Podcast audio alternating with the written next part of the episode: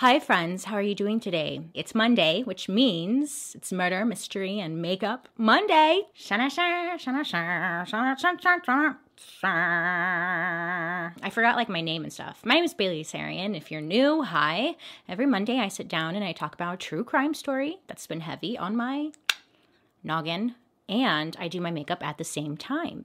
If you're interested in true crime and you like makeup, I would highly suggest you hit that subscribe button. When I was trying to do research for a story today, I was like just kind of jumping around. I couldn't find anything that was catching my interest, but I found this story and I was like, oh shit, this is. Ah. Warning the following presentation is intended for mature audiences. It contains graphic descriptions of crime scenes, sexual assault, adult dialogue, strong language. There's sexual fetishes. Oh my gosh, the list is long. Just lots of sexual discussion that some might find disturbing. Viewer discretion is advised. Ooh, this story is interesting for sure. I need to stand, sit up straight. Okay. Sharon Lopatka was the oldest of four daughters, and she was born in 1961. The family lived in Baltimore, Maryland, and they would attend Baltimore's largest Orthodox Jewish synagogue while growing up. In high school, Sharon played volleyball, field hockey, and was said to have uh, many friends, or just normal amount of friends in high school. Her senior and junior year, she was a nurse's aide, she was a teacher's aide, library aide. She also sang in the school's chorus.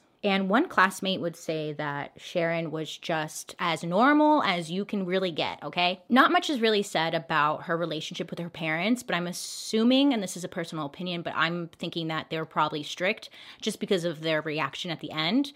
Um, so again, but I don't, we don't know. We don't know. Sharon got married in 1991 uh, to a man named Victor, and he worked as a construction worker. And Sharon thought he was just very handsome. She fell in love, you know.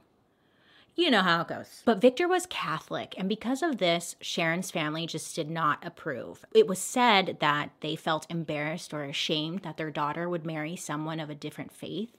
Um, so they ended up cutting ties with her pretty much completely. So the family cut her off, but Sharon said that it was like her way of breaking away from the family. So Sharon and her husband, Victor, they end up moving to Hampstead, Maryland, and they stay in like a cul-de-sac little area. little area and they have like a small ranch style track home. I was kind of reading two different what seemed to be almost two different stories. It was like um, some of the neighbors would say that Sharon and Victor both kept to, to themselves and they didn't really mingle too much with the neighbors. But then I was reading another article that said like some neighbors were friends of theirs and they were lively and bubbly and so nice. So I guess it doesn't matter because I mean, luckily this story has nothing to do with neighbors. So, but I was just trying to paint the scene. Anywho, so 1995. Victor and Sharon are living together, you know, they're married, doing married people things. And then uh, during the day, Victor would take off and he would go to work.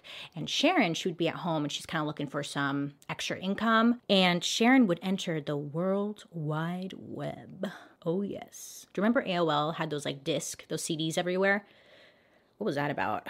But yes, that, AOL. Sharon was on it. And she was putting it to use. To bring in some extra income, Sharon uh, she started a website with a friend called Dion's Secret of Home Decorating Guide. And Sharon and her friend, they had a huge interest in home decor, and they thought, hey, what if we like put this in a book and made a book? which they did. And people could purchase the the book online, but they also went around to their community and could sell it to like the church women and stuff like that. I like home decor, so cool. I'm into it. Um, so that was one of the things that Sharon would operate was that website, but she also um, operated several other websites. One of them was psychic readings and spiritual advice. I don't know if Sharon was psychic or had spiritual advice, but sure, she was doing it. She also had an adult chat line where people could call in like a 1 900 number and pay a higher rate to chat with her. Do you remember those? Adult sex lines or whatever, the party lines and stuff like that.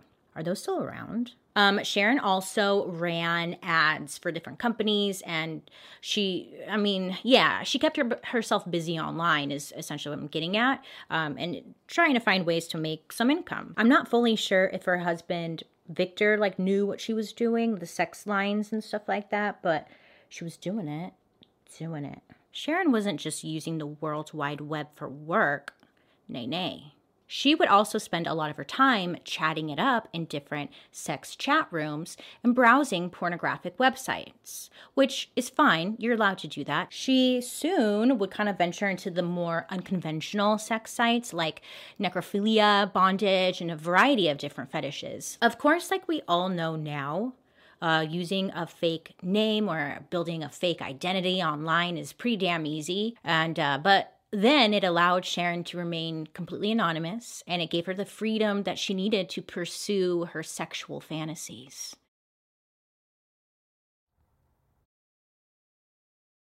So Sharon had a variety of different names or like identities she used on different websites. For example, she would tell people online that she was a five foot six and a shapely 102 pounds. Or I'm sorry, 121 pounds.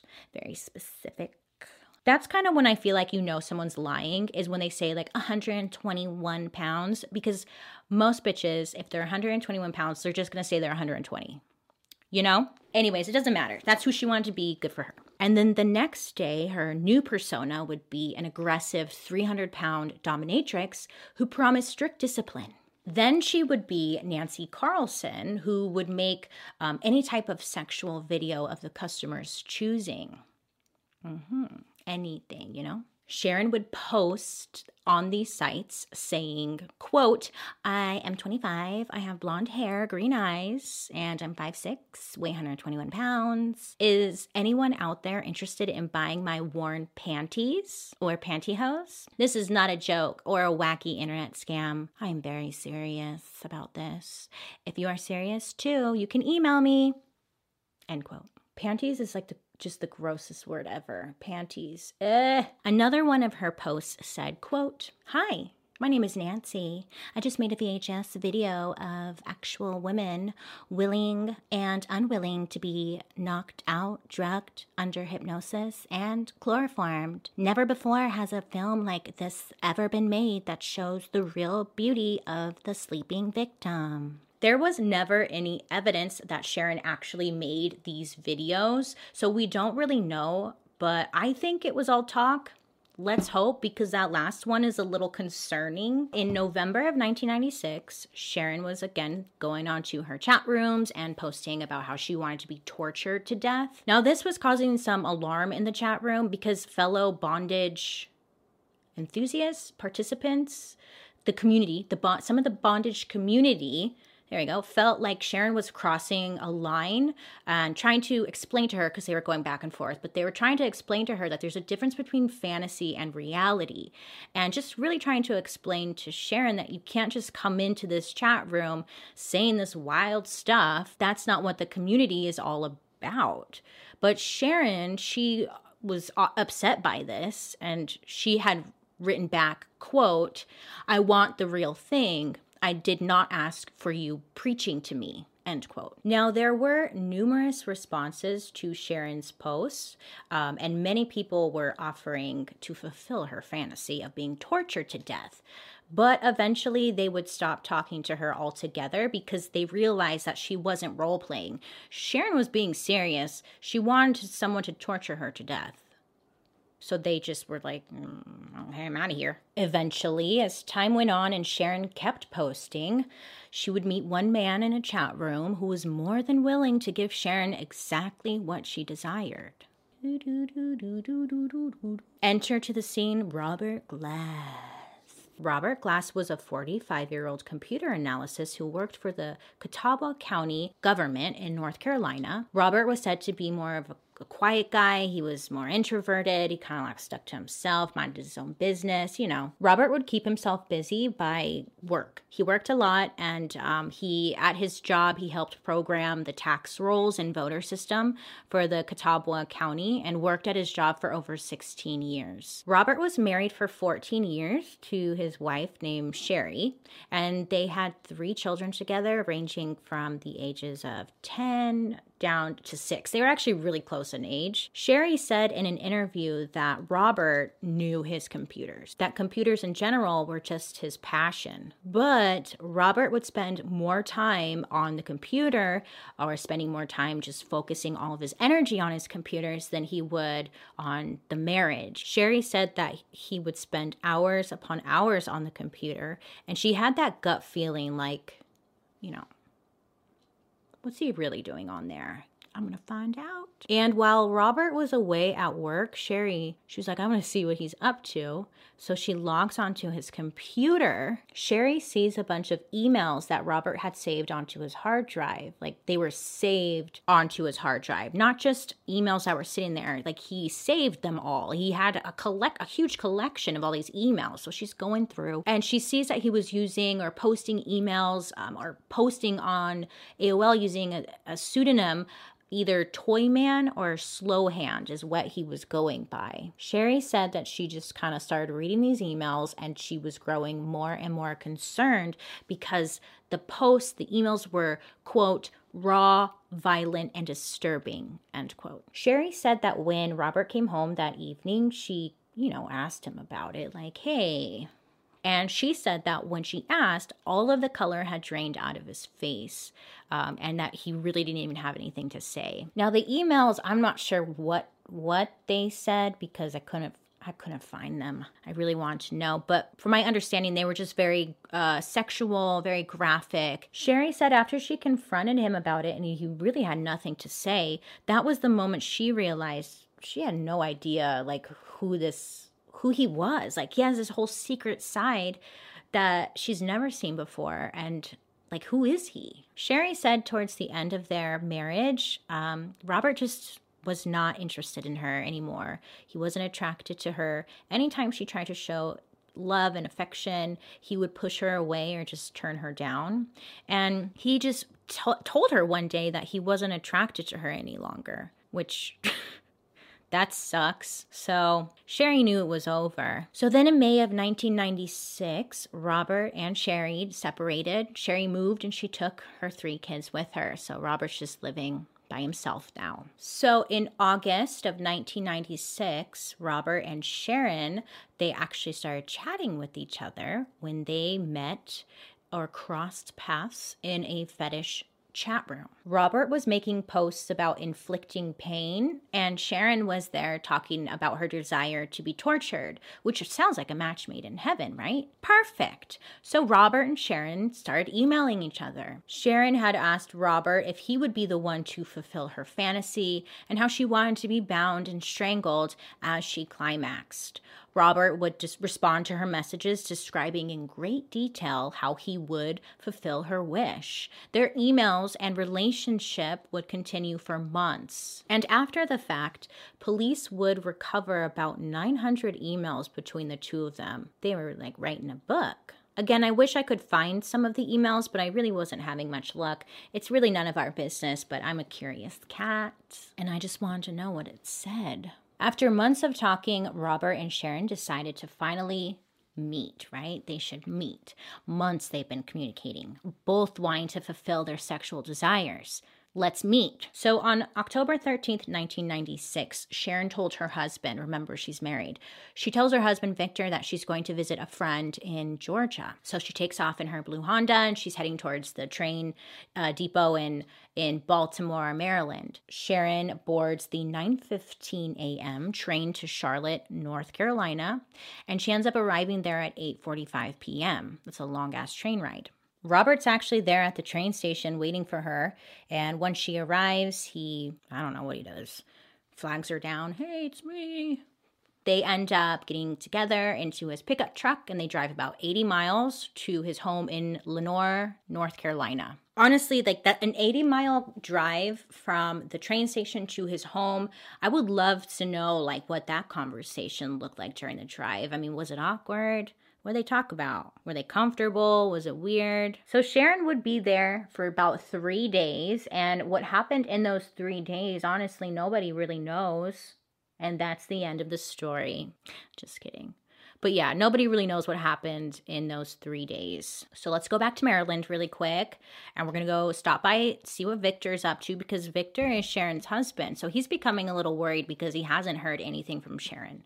Okay. Not only that, he finds a letter he finds a letter that was left by Sharon. In this letter, it said that she was leaving him and she would not be returning. And she told him not to go after her killer. That's what it said in this letter, not to go after her killer, which is like, what the F are you talking about? I thought you were visiting a friend in Georgia. Sharon wrote, quote, if my body is never retrieved, don't worry. Know that I'm at peace, end quote. Like, oh, oh no, oh no easy to know what favorites I can eat. Honestly, it's not going that well. I really like ice cream. Join Thrive Market today and get 30% off your first order, plus a free $60 gift. Go to thrivemarket.com slash MMM for 30% off your first order, plus a free $60 gift.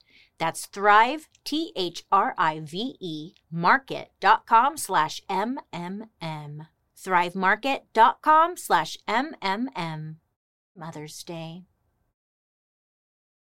So Victor then decides, I'm going to go look on her computer and see, I don't know, maybe there's some answers or something. So he does just that. He goes and he looks on her computer, and guess what he sees? Well, he sees some emails from this dude named Slowhand. He finds these emails, they're obviously a little concerning to him. About a week goes by, and with no sign of Sharon at all. So then Victor goes and he files a missing person report on October 20th. And he also provided the emails um, to the investigators because there's some clues there. So when investigators got, saw the emails, they described them as being um, strange because they described in great detail how this person, Slowhand, was going to sexually torture the missing person and ultimately kill her. So, this police department actually had a computer crime unit, which is surprising in 1996 because I don't even think a lot of places had that, but this police department did. So great. Computer crime unit. Police at the time thought it was almost unbelievable that a woman would actually hop on a train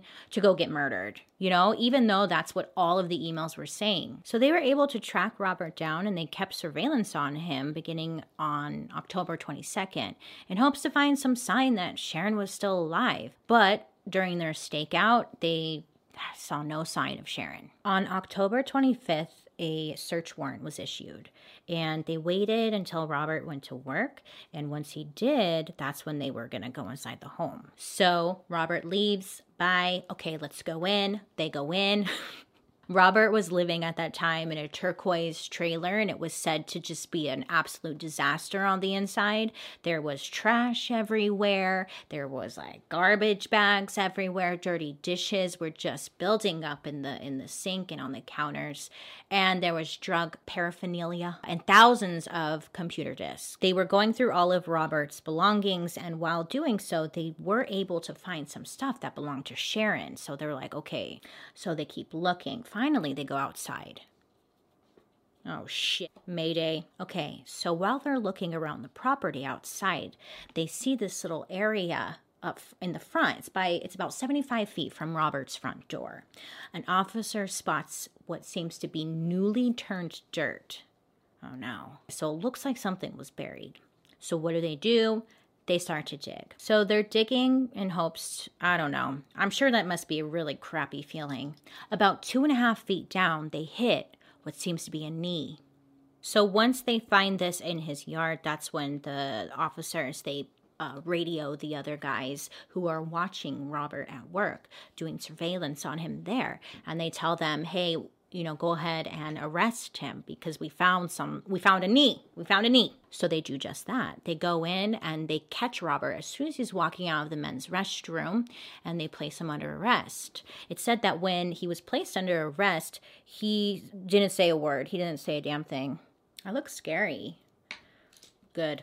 Okay, so back at Robert's place, the police, they actually remove boxes upon boxes filled with thousands of computer disks from his trailer. They also removed bondage equipment, a pistol, pornographic magazines, for research cameras, videotapes, and most of all, Robert's computer. So while in custody, Robert was questioned they're like, hey, buddy, so do you want to let us know, like, what happened? Robert told investigators that for several days, he and Sharon had acted out their sexual fantasies in his trailer.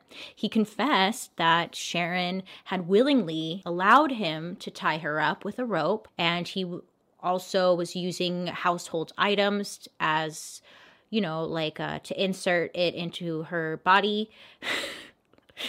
um i'm not laughing at that. I just don't know. I, I, can't think of the word probe but i feel like probe is for aliens. But most of all and he kept saying this it was consensual. This is what she wanted. She gave permission. Robert also admitted that while they were having sex he put a rope around her neck and while she climaxed he pulled it tighter tight as he could during intercourse. But again Sharon had allowed him to do this. But then Robert said that he accidentally strangled her to death while in the middle of their sex play. Robert said, quote, I don't know how much I pulled the rope. I never wanted to kill her, but she ended up dead. He also tried his best to explain to officers that it was just a terrible accident. It's unclear, though, why he buried her in the backyard. I couldn't seem to find an answer there. I have a feeling that maybe it was discussed beforehand. Again, there were over 900 emails. Maybe that's what they had discussed, but I'm also not sure, and that's not a fact. That's just my opinion. I don't really know. When Sharon's body was dug up, uh, her wrists and ankles were bound with rope. She had scrapes on her chest and her neckline, and there was also still a rope around her neck. Sharon's body was sent to North Carolina's chief medical examiner. Sorry, it's not funny, but come on. His name is Dr. Butts. Yes, that, it's good. Come on. That's good. Great. Dr. Butts? Yes. Dr. Butts determined. oh my God, I'm like five years old. I'm sorry. Dr. Butts determined that the cause of death was consistent with strangulation. There were other tests done, and it actually showed some inconclusive evidence of sexual torture or mutilation, which Dr. Butts believed that Sharon died three days after she arrived in North Carolina. Robert's attorney came back and said that this autopsy report completely supports Robert's claim that Sharon's death was indeed an accident. His attorney said, quote, It's hard for me to believe that a woman was tortured for three days if the medical examiner of North Carolina couldn't find any indication of that. It's much easier to understand or picture an accident occurring during sexual activity than it is to conjure up an image of this man as a cold blooded premeditated killer. Police kind of seemed torn because there were some that were saying that Sharon intended to meet Robert specifically to be tortured and killed. But on the other hand, according to police, the emails written by Robert were detailing how he was going to kill Sharon actually proved further evidence that this death was instead premeditated and not like an accident. They were torn. Police had confiscated all of like Robert's computers and everything, right? While they're doing their research, they come across a lot of child pornography, ranging from photos to videos. So, not only is Robert being charged with first degree murder, he obviously now is being charged with these added sexual exploitation exploitation charges for good reason. He had child porn on his computer. Now, I just have to say, just because Robert is a shit person who had child porn on his computer or killed Sharon does not mean that everyone who participates in bondage or the fetish sex play, the BDSM community is similar to or associated in any way to what happened here in this story we are talking about. I hope that you are mature enough to understand that and can separate the two. But this is also the internet and I know how it goes. There's probably going to be some some people in the comment section who are upset. But this has nothing to do with the BDSM community. These two are just more extreme, and we'll talk about it. But I just want to make that clear before anybody thinks I'm trying to associate the two together. Do you understand what I'm saying? Thanks, because I know you do. So once the media got a hold of this story, they're like, wow, sex, drugs, bondage, like let's run it. Some outlets were focusing more on the dangers of meeting people from the internet, but then there were those stories focusing on Sharon and Robert's sexual fantasies in a very negative light and just trying to find anything they could about Sharon that would prove, I guess, that she's just this like weirdo. Oh my God. It's 96. The media wasn't very kind to anybody, especially women who did things differently. Sharon's death, though, it did create a lot of debates and internet discussions around the topic. Some were blaming the pornographic websites for her death, and many people were calling for a censorship of the internet to prevent similar deaths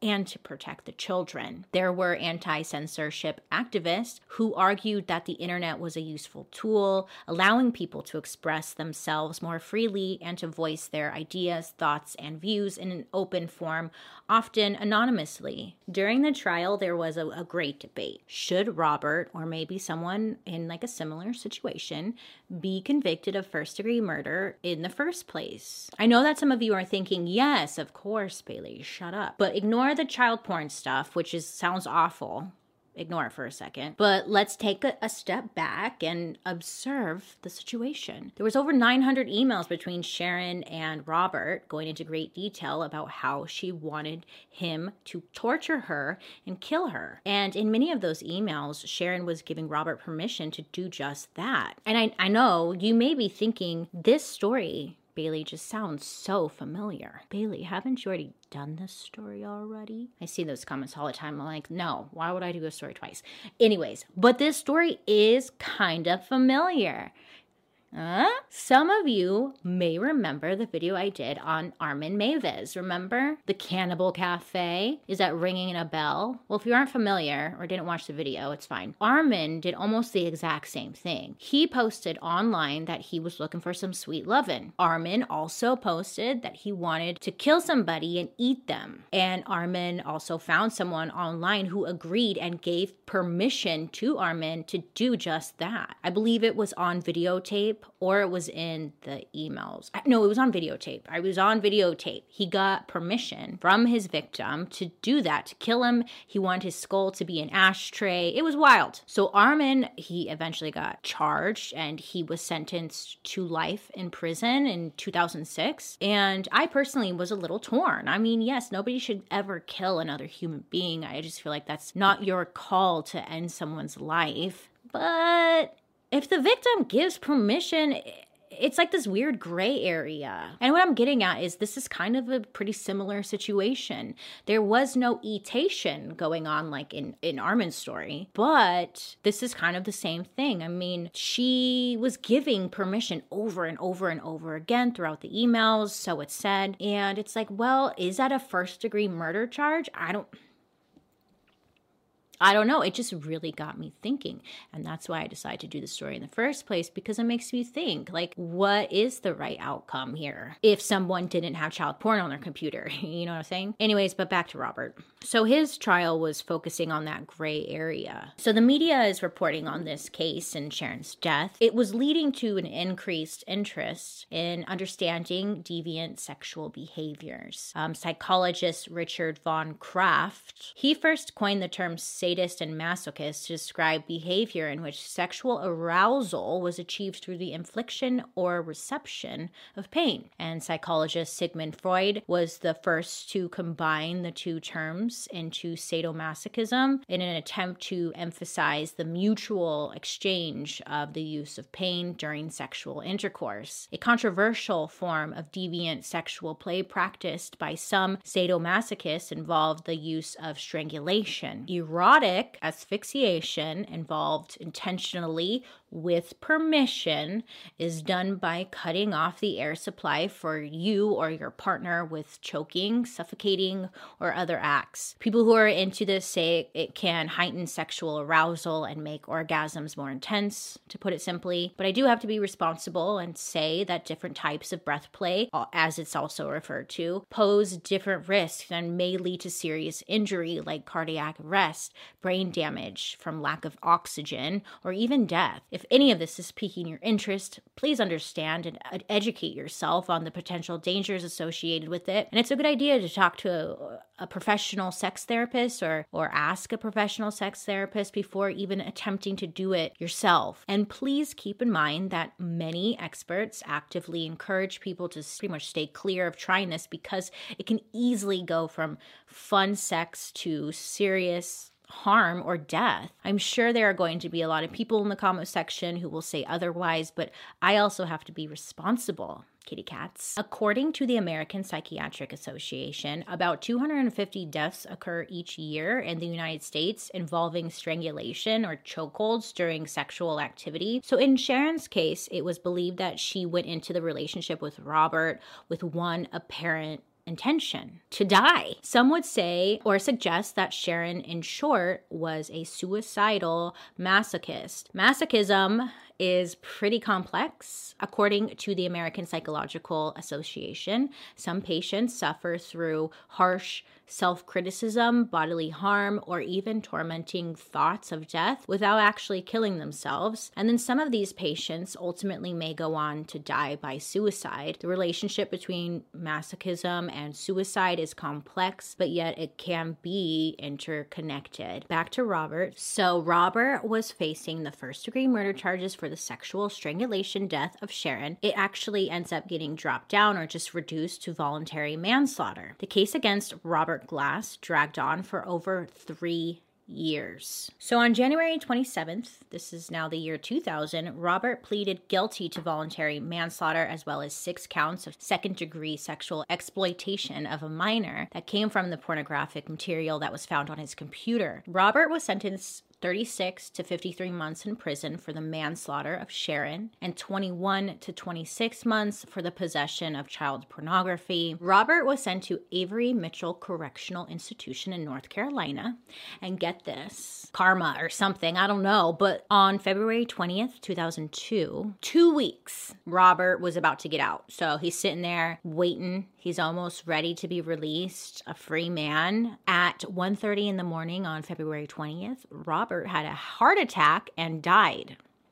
Now, ain't that some shit, right? Honestly, I mean, it sounds mean, but like, I'm not mad at it because he had a lot of child porn on his computer. I mean, have you ever noticed when people get caught with child pornography, a lot of the times they only have to serve like six months or something. It doesn't make any goddamn sense to me. It really doesn't. That's a whole nother story we can talk about because that stuff pisses me off. But whatever. Anyways, so he dies. Sadly, Sharon's parents, they had little to say about their daughter Sharon's death. And they even tried to say that Sharon wasn't their child because of how just embarrassing quotes. Um, the whole thing was like they didn't want to be associated with her because the media and the press was just running so hard on this whole BDSM thing. So like they just wanted nothing to do with it. The whole thing was just really sad. Robert's ex-wife Sherry was shocked because she had no idea of the the secret life Robert was living. I didn't look into where like the kids are now because they have nothing to do with it, so leave them out of it. So that's the story about Sharon. Uh,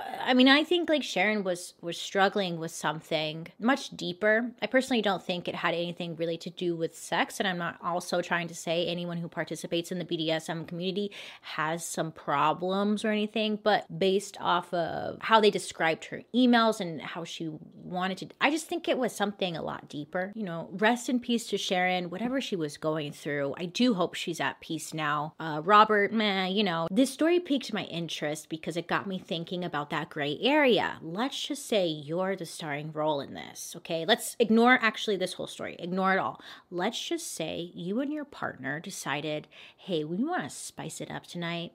And you're like, yeah, let's do it. What do you want to do? What do you want to do, babe? And then your babe is like, why don't you choke me? Yeah, let's do it. Now, let's say you go a little bit too far and you accidentally kill your partner. You obviously didn't listen to me say that you should research and educate yourself on the situation, but you did it and you killed your partner. What do you think should happen? Because it got me thinking, what should happen? I mean, you killed somebody. There, you have to have responsibility for that choice that you that it was an accident. I don't know. I I don't know. I was thinking, yeah, manslaughter. I mean, that sounds about right. But at the same time, it's like, should you even serve any time? Let's just say you your life is 100% squeaky clean and this happens. What should happen? I would love to hear your thoughts down below on that. And I like hearing your guys' perspective on things because I talk too much. I love and appreciate you guys so much. Thank you for hanging out with me today. I hope you have a really good rest of your day, a good rest of your week. Make good choices